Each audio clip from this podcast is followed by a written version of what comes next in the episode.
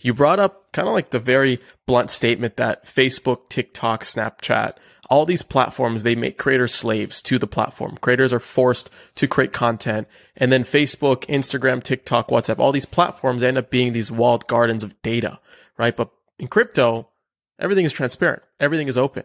The creator is the platform, right? Creators are, are, are can never be shadow banned by a network, for example, right? I'm curious, with data being so open, so transparent, with every single collector comes a new set of data that creators can kind of tap into. How do you think about on-chain data from the point of view of a creator? Like how should creators be using on-chain data to further build, further monetize, further own their creator economy? What does that look like?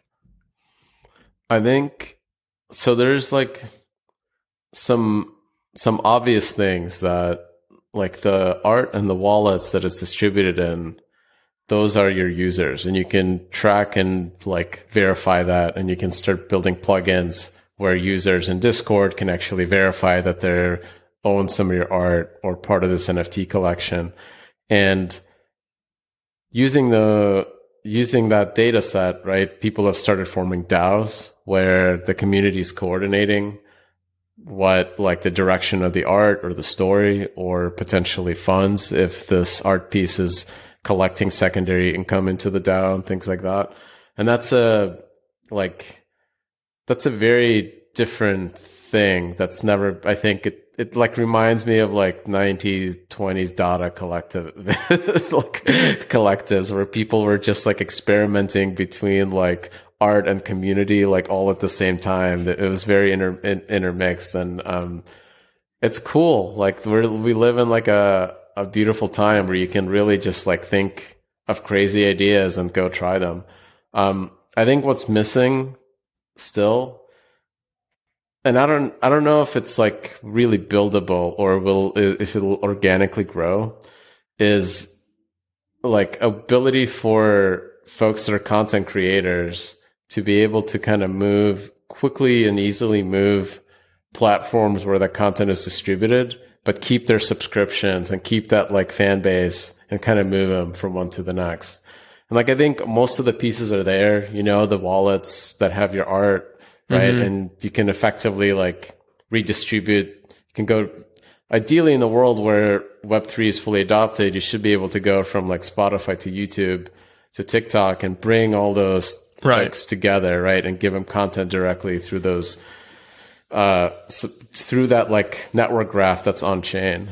Um, but we're not quite there yet. I think initially building the community and like figuring out like which folks want to participate in DAOs and stuff like that is a pretty easy way to get started.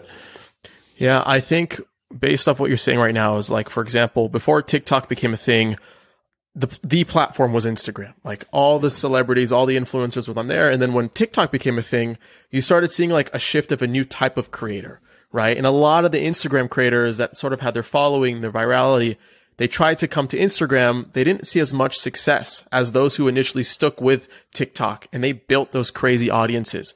But you have that issue of like cross platform fan engagement where I guess the blockchain is like the primitive, the opportunity to kind of enable that interoperability.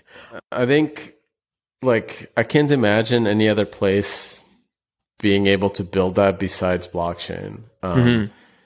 And I honestly think like these bigger firms like Instagram are open to this because at their heart, they're they're they're just stuck with the business model that they have in Web two, right? Like Web three is just not mature enough for them to switch. I think at their heart, they still want to like build these awesome platform for artists to connect um, and like connect with their fans and and like make awesome art.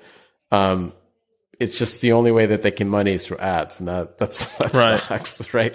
We the for that to change, we need to have like I think I don't know. There's like maybe 10 million people globally mm-hmm. that actively sign crypto transactions per month. Not just hold crypto because that's like holding dot com stocks in the 90s, but actually sign transactions. Um, and that's just too small, right? It's a large enough number to where you can see folks try and build audiences and stuff and iterate and, and like be extremely successful. But it's not enough, I think, for like the Facebooks and like the Googles and TikToks of the world to really s- switch over yet.